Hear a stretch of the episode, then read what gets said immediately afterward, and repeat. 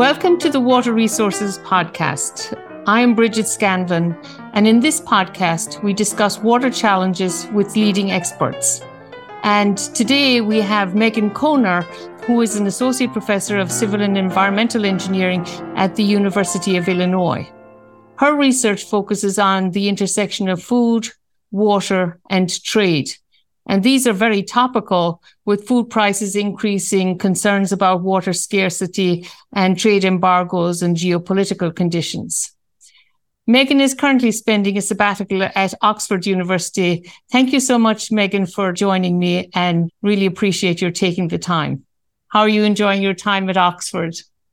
Yeah, thanks for the invitation to do this podcast. And yeah, I'm, I'm having a wonderful sabbatical in Oxford. I actually uh, was here for a master's a long time ago, and that's where I met my my now husband. And so it's it's great to be back here at a different phase of our lives. Now we have kids here, and, and we're just really soaking up um, what Oxford has to offer and putting our kids in, letting them get the full experience, going to British schools, and and they're just really loving it. and and the British uniforms, the, the school uniforms, and yeah, and the boarding yeah. school experience, and all of that sort of thing. Yeah, it's really quite different, isn't it, from the US? Do you, do you feel like the curriculum is also different in in many ways? Yeah, it's been interesting to see the difference. It's, it seems to really focus a lot on. My son has old fashioned uh, spelling quizzes every week and my daughter's learning shakespeare. Uh, it seems more focused on shakespeare and, and, they have latin and some things that yeah they wouldn't get in the us so they're learning a lot. Well that's great. So megan your research topics are very important these days your work on food and water and food trade especially since russia invaded ukraine and impacts on grain exports from those countries and the countries that are reliant on that Maybe you can talk a little bit about how we can use the global trade then to make food supplies more secure and how the countries that were reliant on the Ukraine and Russian grains, uh, what they are doing now to try to increase food security.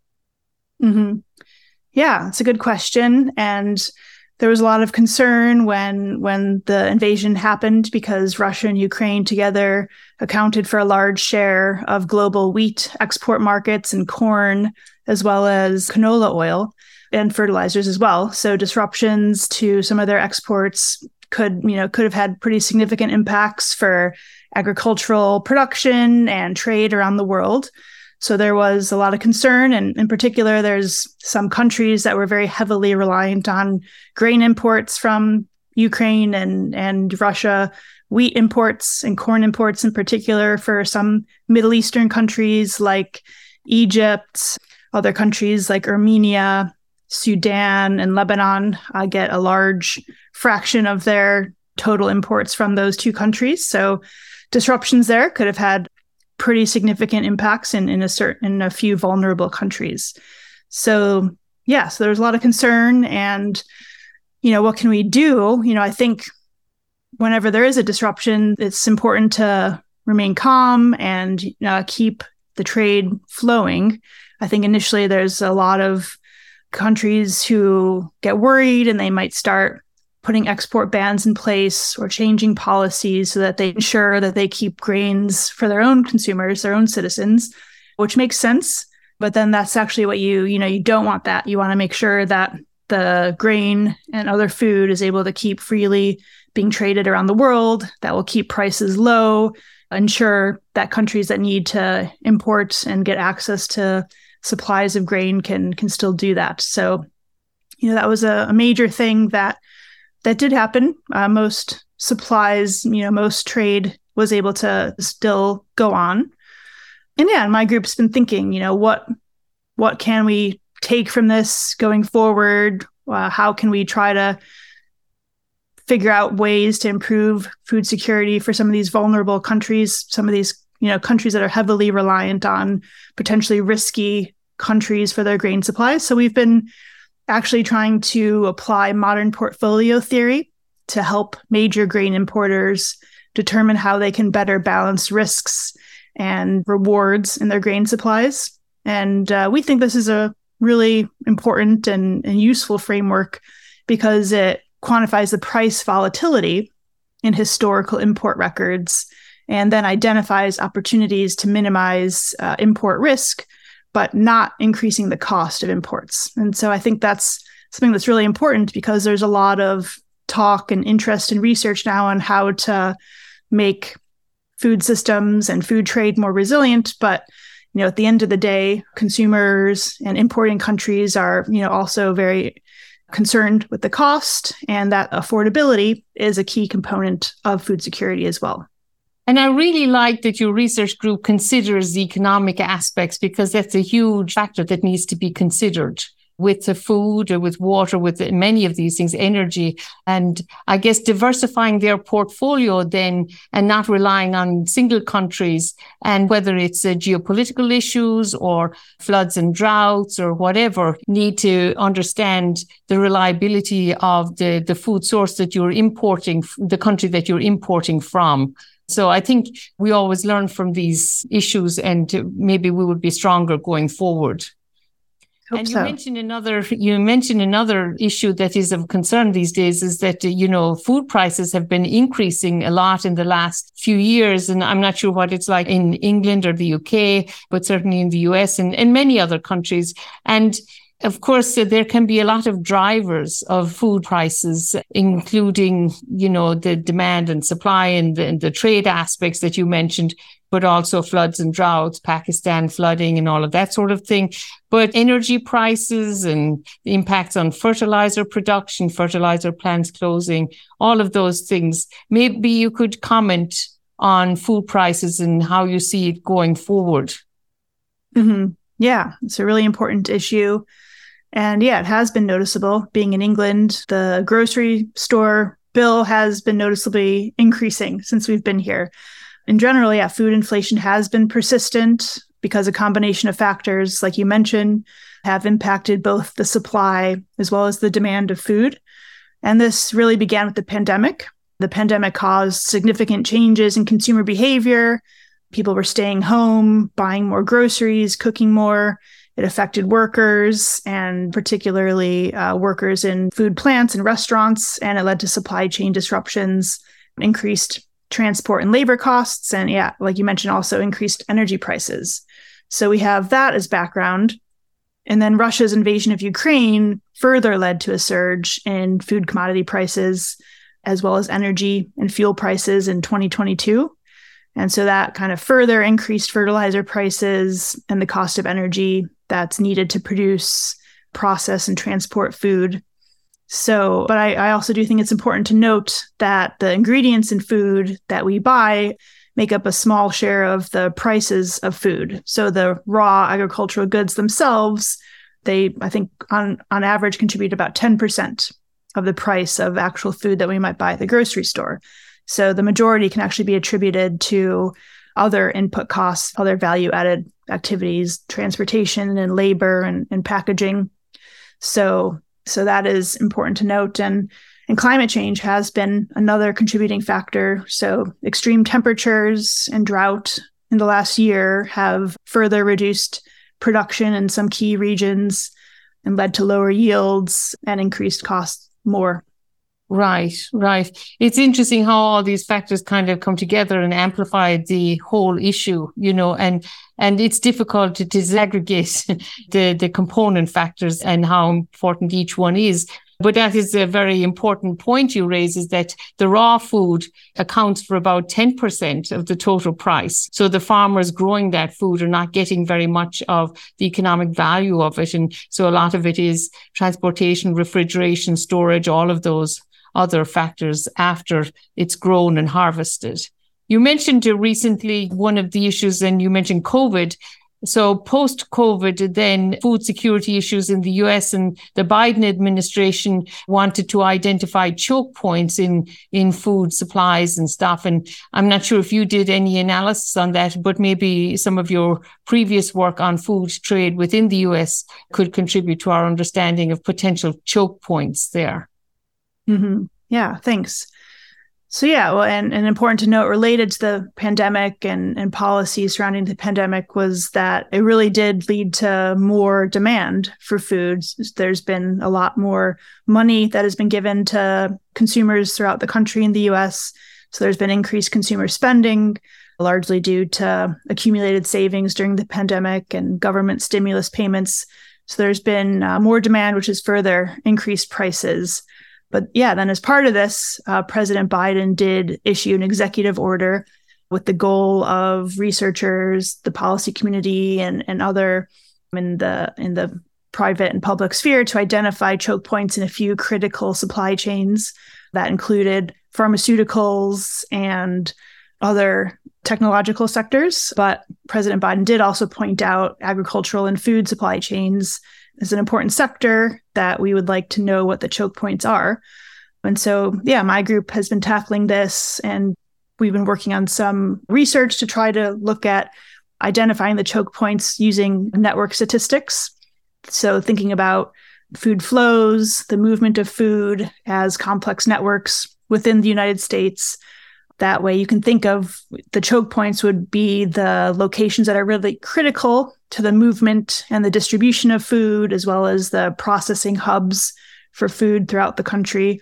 So, this is going to be more like your transit hubs, your major ports, your transportation arteries, Chicago, LA, those sort of Georgia uh, or uh, Atlanta those sorts of places is what you know we'll identify as choke points rather than some of the key production locations. So that's how we've been thinking about it. And we've identified them as, as yeah places like la and long beach the the key harbor there the port chicago the new york and new jersey port and the san jose and san francisco port as well. And and so we have done some work by individual food items. So, from grains to meat to uh, fruits and vegetables and, and processed food. And we find, you know, the choke points do vary depending on the different commodity you're looking at. And that's largely the, so for example, the grain choke points will often be in the grain belt,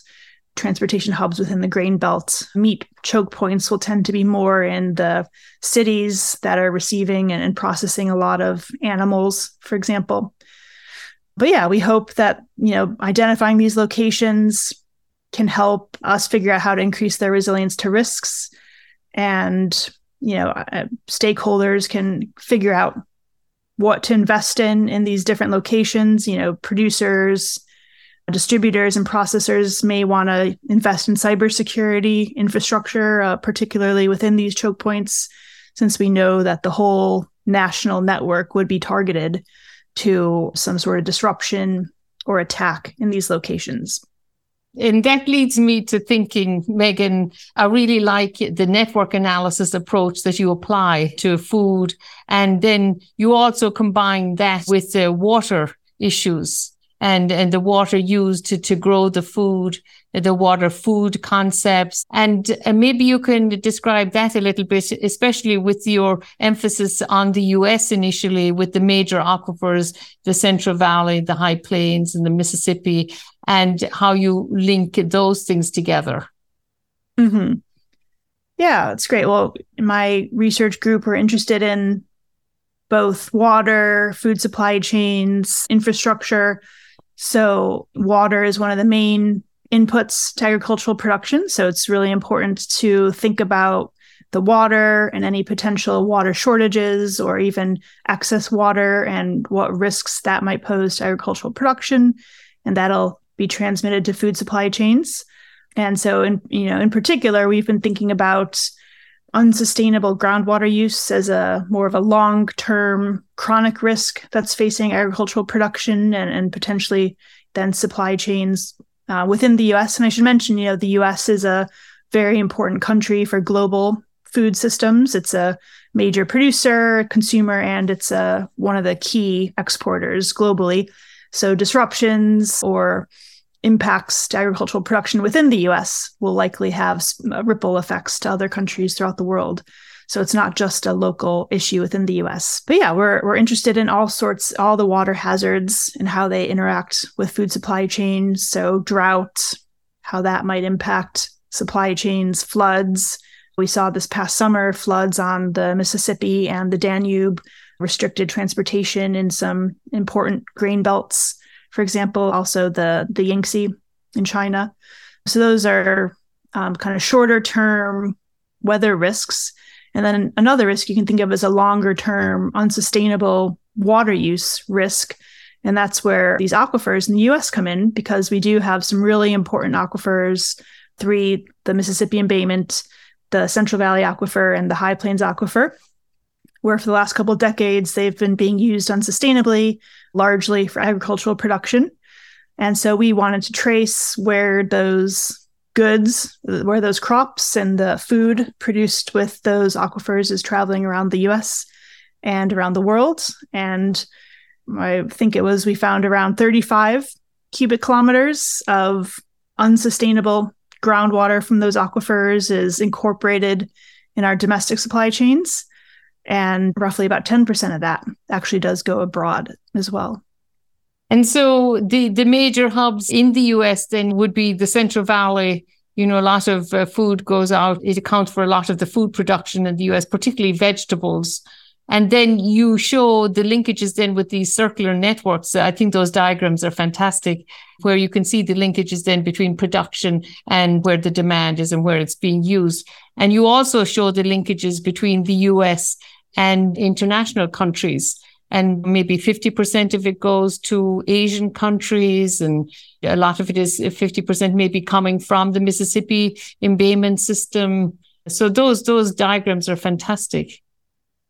Thank you. I think those, yeah, we have these circular network diagrams that show how interconnected we are through our food supply chains. You know, there's production locations, but consumers were, you know, heavily reliant on these production locations. And that's one of the reasons we wanted to do this type of work is so consumers across the country might think that they're disconnected to to water resources in, in California or disconnected to what's how water is being used in, in the Colorado. But through our food supply chains, you know, we're all intimately connected across the country and and around the world actually. And we looked and, and calculated that kind of back to food security. Food security is often thought of as being heavily, you know, what is the cereal supply of a country because cereals make up the not the not frosted flakes or cheerios but the staple grains make up such a large fraction of people's diets and they're affordable so we looked at that there's other countries around the world that about 10% of their total national cereal supply relies on these aquifers so the us you know ourselves 18% of our domestic cereal supply relies on these three aquifers so they are significant contributors to the food security currently of the US and and several other countries. Right. And more recent work that the US Geological Survey and others have been doing, and we have been doing with satellite data, is showing that maybe the situation in the Mississippi may not be as, as dire as we thought previously, because in that humid region, when you pump groundwater, you are capturing a lot of surface water. And so new models that are being developed by the USGS are showing that there's not as much depletion as they thought previously, which is good news. And so it suggests then that maybe we should produce more food in humid regions. But in contrast, we produce most of our food in the desert. I don't know if you had a chance to look at uh, the World Wildlife Foundation report on should we move Central Valley food production to Mississippi, the Mississippi Delta region, and uh, the issues associated with that. But so we could possibly try to move food production to more humid regions. What are your thoughts about that? What other factors would we need to consider? Yeah, well, first, I guess I would just say it's great that the groundwater levels appear to be stabilizing in the Mississippi embayment. Yeah, that's really exciting that the irrigation there leads to enough recharge that the water levels aren't being depleted the way we initially thought. So that's really great. But then, in terms of rewiring or completely changing how we produce crops, where we grow crops within the country, you know, you and I were definitely heavily concerned in the water, and water is a key input to agriculture, uh, no doubt. But there are other inputs that I think producers have to think about other considerations that they give to where they choose to grow and, and produce their crops. So if we're just thinking about one dimension water, we might be missing some of these other important multidimensional considerations that farmers take the the climate, the various soils, the access to labor, different policies and legal regimes and irrigation infrastructure and, and just other infrastructure. So there's a whole host and, and systems in place to support agricultural production in certain places. So yeah, so I'd say water is definitely important, but it is one critical dimension, but there's there's other considerations that I think need to go into how we if if we were to recommend any changes, you know, these other considerations would have to be taken into account. Yeah, I think, you know, a lot of socioeconomic factors and the legacy of production in those regions. And so they have everything, the infrastructure set up. And so I think the World Wildlife Foundation, when they were discussing production in Mississippi, said that California had access to a migratory labor force and in an arid climate you have a lot of sunshine and, and they have good soils. And so if they can control the water application then through irrigation then they can optimize for them the crop production. Whereas maybe you might have more pests and other things in more humid regions that may be more difficult to control. So a lot of things that need to be considered You've done a lot of work in the Central Valley and we've done some there also. It's an interesting area and irrigation accounts for most of the, the water use for food production and the source of the irrigation water is important. Our finding was during wet periods like 2010 and 2011, uh, 70% of the water might have come from surface water. And then during the long term drought, 2012 to 16 through 16, could be 70% groundwater. So, can you talk a little bit about many of the other factors that go into crop production in California and what the future looks like there? Mm-hmm. Yeah, California and the Central Valley is definitely a fascinating place when it comes to agriculture and water. And yes, we were also interested in the California drought. We had done some work on just thinking about the aquifers around the US and how they were supporting our national food supply chains.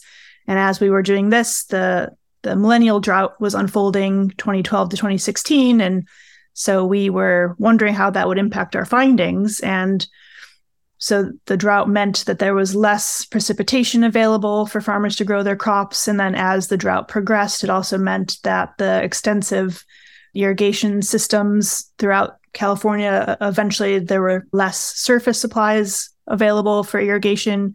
That was particularly true in the southern part of the Central Valley. That because they have, they're typically junior water rights holders when it comes to ir- surface irrigation down there. So we found that, you know, groundwater. Groundwater was a really important buffer to drought in the Central Valley. So farmers were able to turn to groundwater for irrigation. That was an important way that they were adapting to the drought. But I'd say that wasn't, that's not the only way that farmers adapt or change their behavior during a drought. So, two other important things that they could do farmers were fallowing their fields. So, if farmers didn't have enough water through their irrigation, their surface irrigation supplies, or through their access to groundwater. They could fallow fields, and then they would often grow more high value crops on their remaining field. So, this might mean switching from certain perennial crops like hay, which tends to be pretty low economic value but use a lot of water. Instead, they might be switching to a higher economic value crop, some nut trees or fruit trees or vineyards where they would get more dollar per drop of water.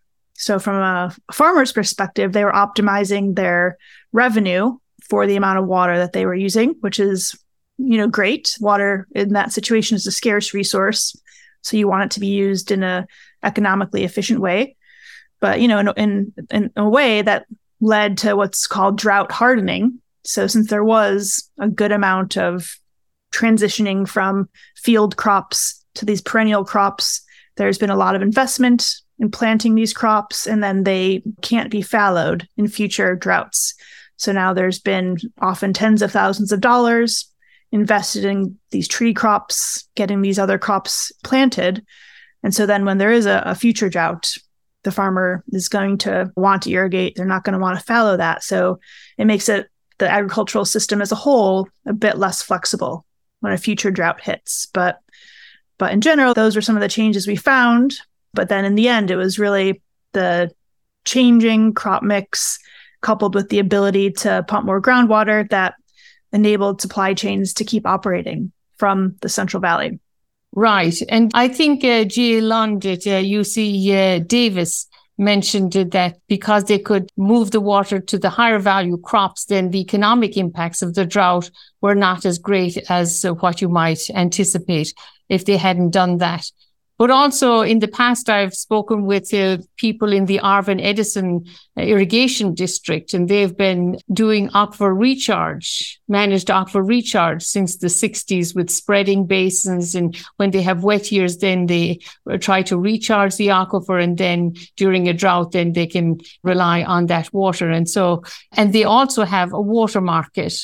So when they sell water, during a drought year, they might sell it for higher prices in the spring so that the higher value crop users would get it and then reduce the price through the summer so lower value users could use it.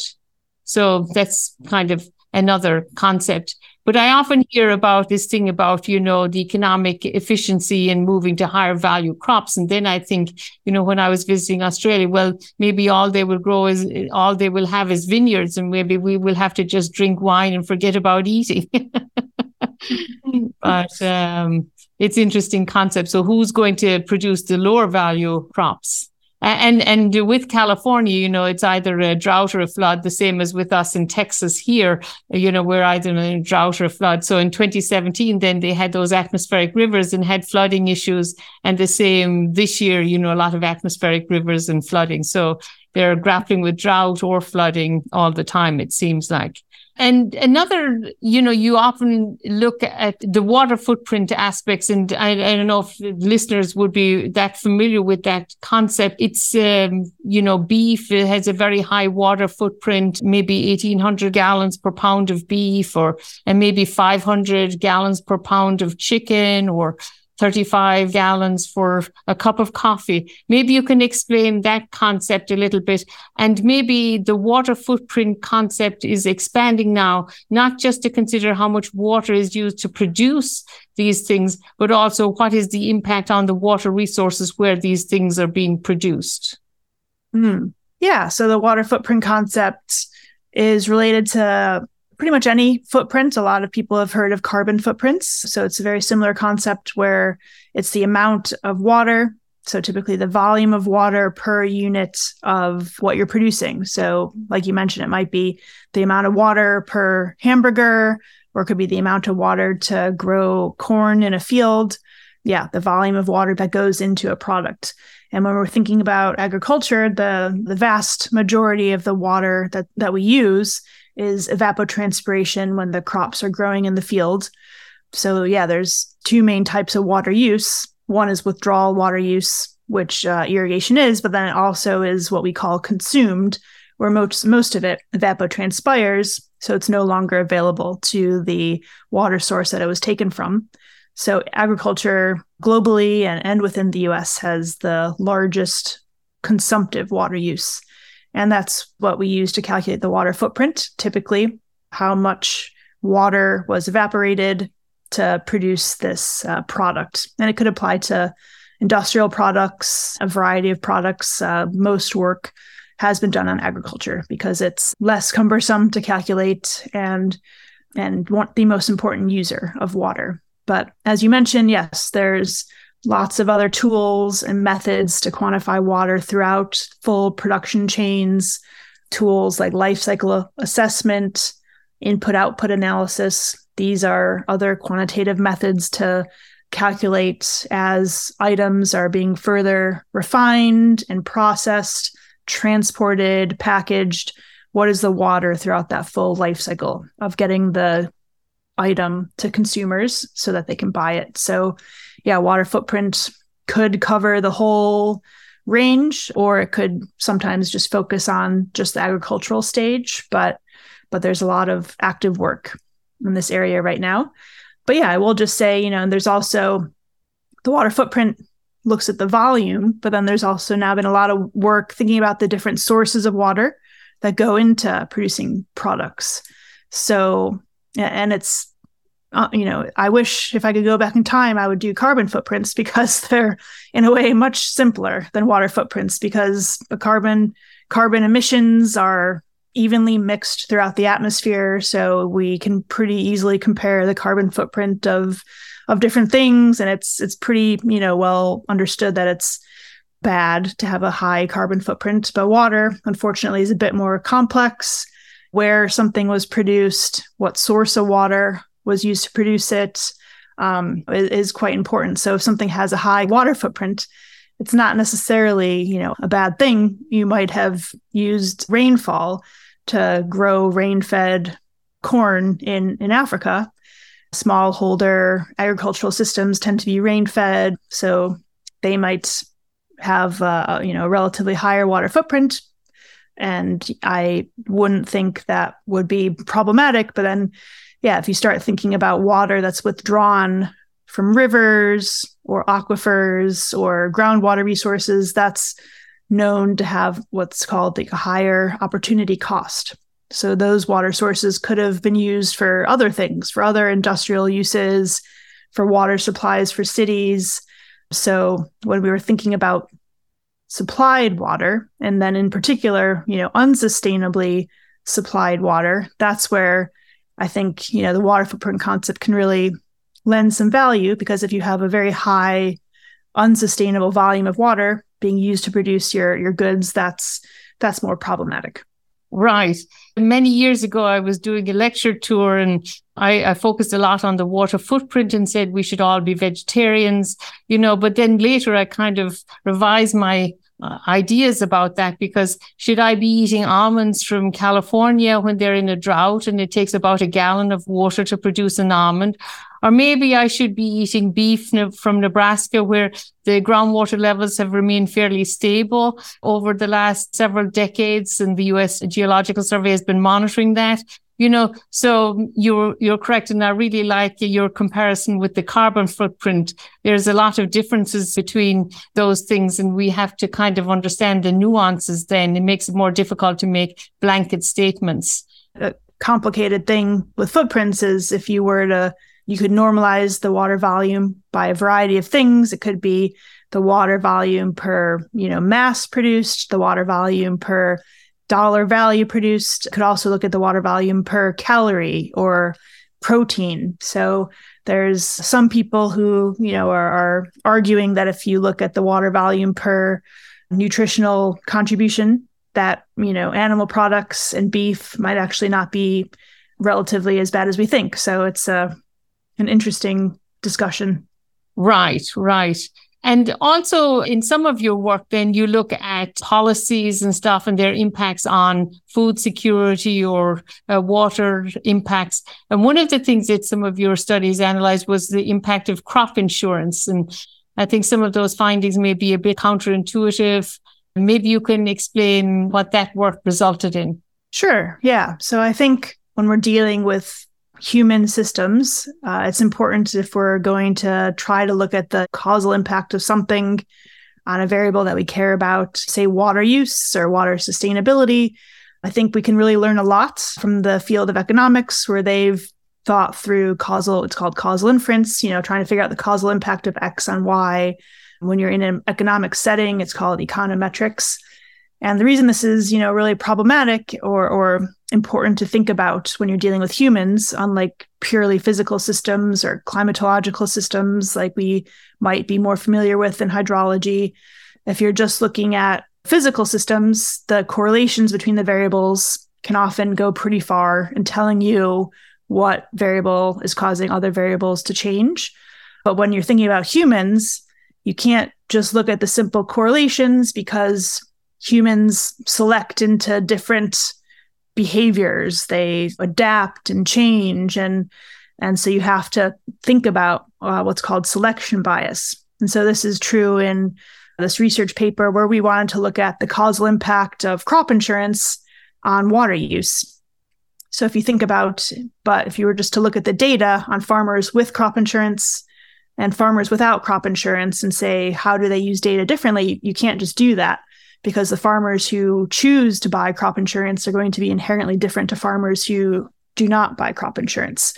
So you have selection bias. So the farmers who choose to buy crop insurance are likely, you know, going to have bigger bigger fields, probably more machinery, maybe more money, so they'll you know purchase the crop insurance and they are probably different to maybe more small scale farmers who you know might have smaller land and, and less inputs so you have to try to account for this and so yeah i worked with an economist colleague Tatiana Druzhina, and we used a method called instrumental variables, where we tried to then really pin down the causal impact. And yeah, we, this could have gone either way. We before we did this, we weren't quite sure because water is not priced typically where we're thinking, but we did find that crop insurance leads farmers to use more water. And when we thought about it more and read a bit more in the crop insurance literature, it makes sense because insurance companies want to make sure that farmers are taking good care of their crops before they'll be willing to pay them the insurance. So the farmers have to prove basically that they've irrigated their crops properly, they've done everything right so that they're, you know, worthy recipients of getting the crop insurance. So that's why when the farmers are going to claim for crop insurance, they might irrigate even more than they might otherwise because they want to ensure that they get that insurance payout. Yeah, it's very interesting. And I remember many years ago talking to people at the US Geological Survey who were working on water use and and they were evaluating water use in Alabama and they indicated that some of the banks were requiring the farmers to have irrigation so they would increase the reliability of their yield. And then, of course, once you install the irrigation system and you've invested in it, you're going to use it more. And so eh, many of these policies and, and economic factors can impact food production and water use. So it's very interesting. So, Megan, we've talked a lot about different things food trade and crop production and water use and impacts on aquifers and stuff. So, how do you see things going forward? I mean, globally, you've done a lot of analysis globally and you've done work in sub Saharan Africa and stuff. So, how do you see that we can try to increase food security and also do it more sustainably in considering Africa or the US or other regions? Mm-hmm. Yeah, that's a good question. And you know, I am, you know, heartened and have a pretty positive outlook going forward, uh, especially seeing the huge disruptions that national and global food supply chains and, and other supply chains really were faced with during the pandemic and, and during some of the recent climate extremes and, and wars. I think they've withstood pretty well and they've shown that these complex networks are inherently stable and that you know the ability to have this interconnected web of producers and consumers and a variety of intermediary intermediaries really uh, adds to our resilience and and makes our system more stable. That being said you know i think the focus now to make sure that we have uh, sustainable resilience so that we are using resources sustainably we want to kind of balance and make sure that we're not reducing our resilience while moving towards sustainability. But at the same time, if we're not using water sustainably, we're at risk uh, of long term reducing our resilience. So I think we want to think about these two goals in tandem and make sure that we, you know, keep interconnected, stable network while also trying to make the production and, and transport processes more sustainable. And of course, we're all consumers of food and we all drink water and stuff. And so you think, what can a consumer do? We go to the grocery store and we look at the labels and we see, well, this is coming from X country or whatever, and water is being over, is being depleted there or whatever. We try to figure out some of these things. And of course, your uh, trade networks and your visualization tools are fantastic. So when you ask somebody, you know, where did they get this? And they say, well, at the store, they have, a, they can understand a bit better where the food is coming from and going to. And I think that's great. And you've also started to look at industry, the food industry. And I don't think we can rely on consumers to help with sustainability or resilience, maybe, but maybe the food industry, if we could uh, work with them more. And I think some groups are working with them quite a bit to try to make their practices more sustainable. Maybe you can describe a little bit about your experience with talking with some of those groups. Mm-hmm. Yeah, I think it's it's a good good question and something I always yeah think about uh, but at the end of the day, some sustainability challenges I think would be hard to solve with consumer labeling and, and through consumer pressure efforts because the sustainable use of a common pool resource like groundwater. So, groundwater is a common pool resource where there's not currently private or public ownership. So, you can't exclude others from using this resource. So, trying to move towards a sustainable use of a common pool resource, it's a collective action problem. So that's something that no individual consumer or person can can really address just by changing their own purchasing behavior.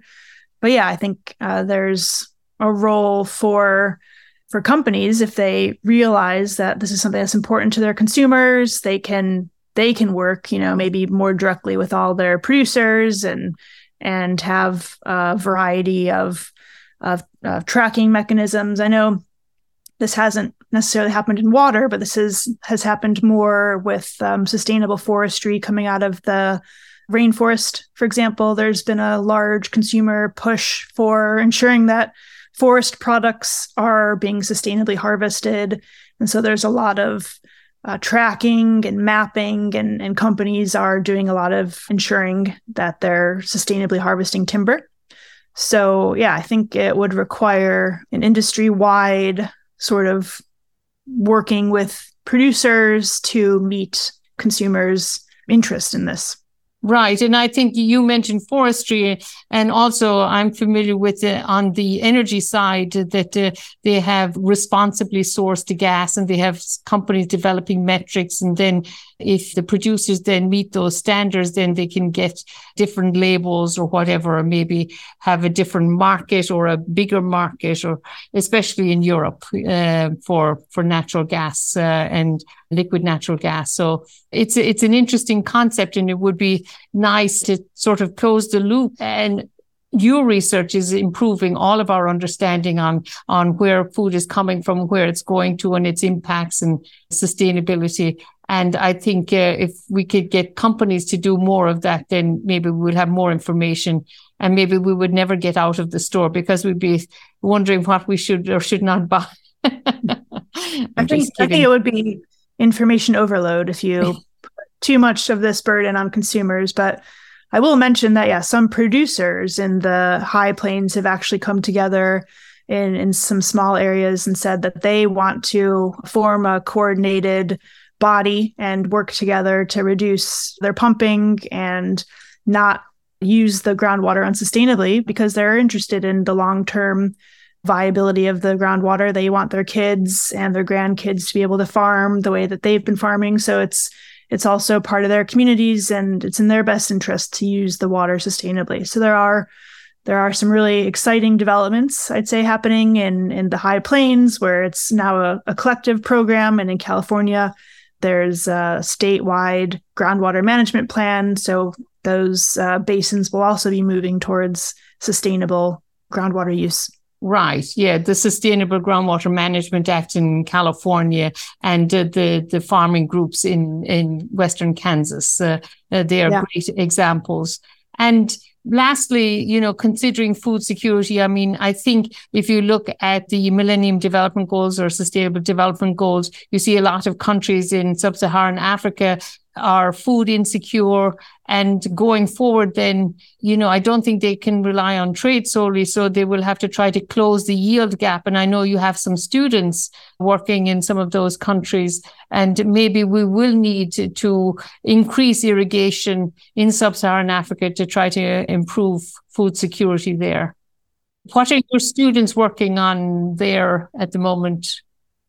Yeah, Africa is very interesting because they uh, are typically smallholder farming systems. So they have very small plots of land and they typically um, are rain fed. So they're reliant on the vagaries of weather. And they often have very minimal infrastructure. They store the maize that they harvest for pretty much the whole lean season on site at their at their houses.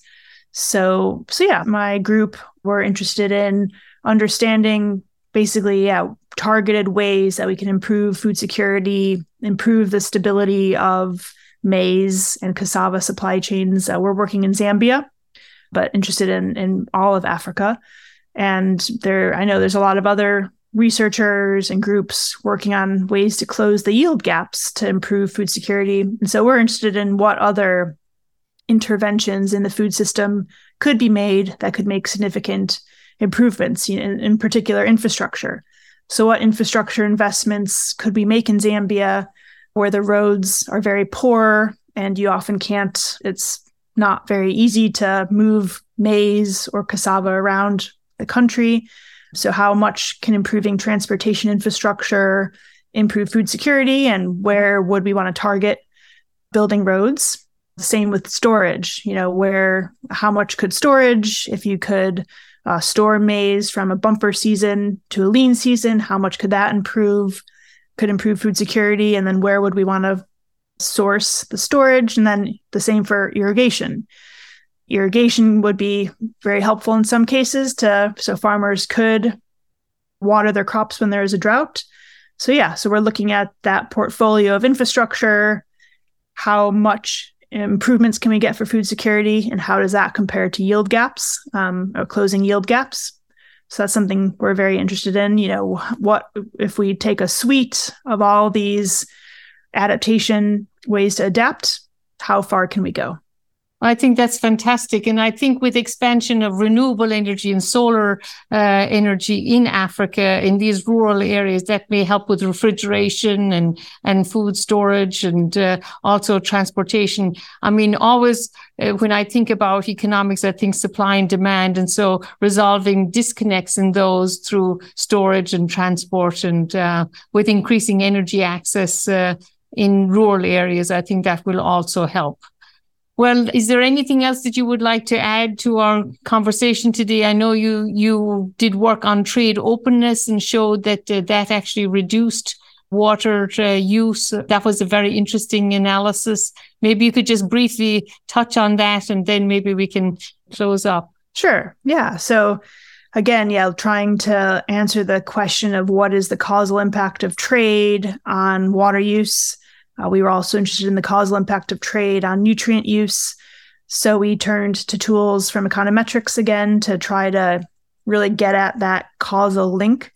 And uh, we found when we looked at those studies that that trade um, actually doesn't lead us to use more water. It, it doesn't necessarily reduce how much water we use, but it doesn't increase how much water we use, which is uh, important. So, you know, here, if we're thinking about a lot of the studies quantify the amount of water embedded in supply chains or trade. But that's you know those are important accounting studies but it doesn't necessarily tell you the impact of trade on water use. So what you really want to know is how much water would the world be using if there was no trade. And so there you know it's it's not like countries are going to stop using water. If they're not trading you're still going to be growing food for your own domestic populations so you're trying to really kind of tease out if there is no trade, the world's still going to be growing food, consuming food is just not going to be trading.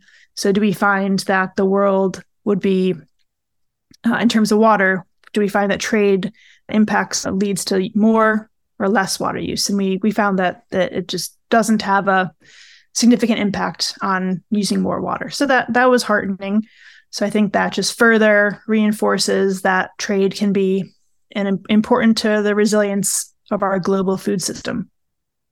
Well, thank you so much. Our guest today was Megan Konar from the University of Illinois and currently in sabbatical at Oxford.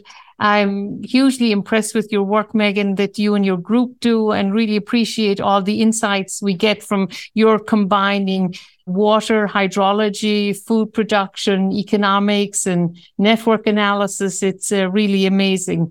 So thank you so much. And I hope you enjoy the rest of your sabbatical. Thank you, Bridget. Thanks for the invitation and also always been inspired and impressed by your group's great, great groundwater studies. Take care. Bye bye.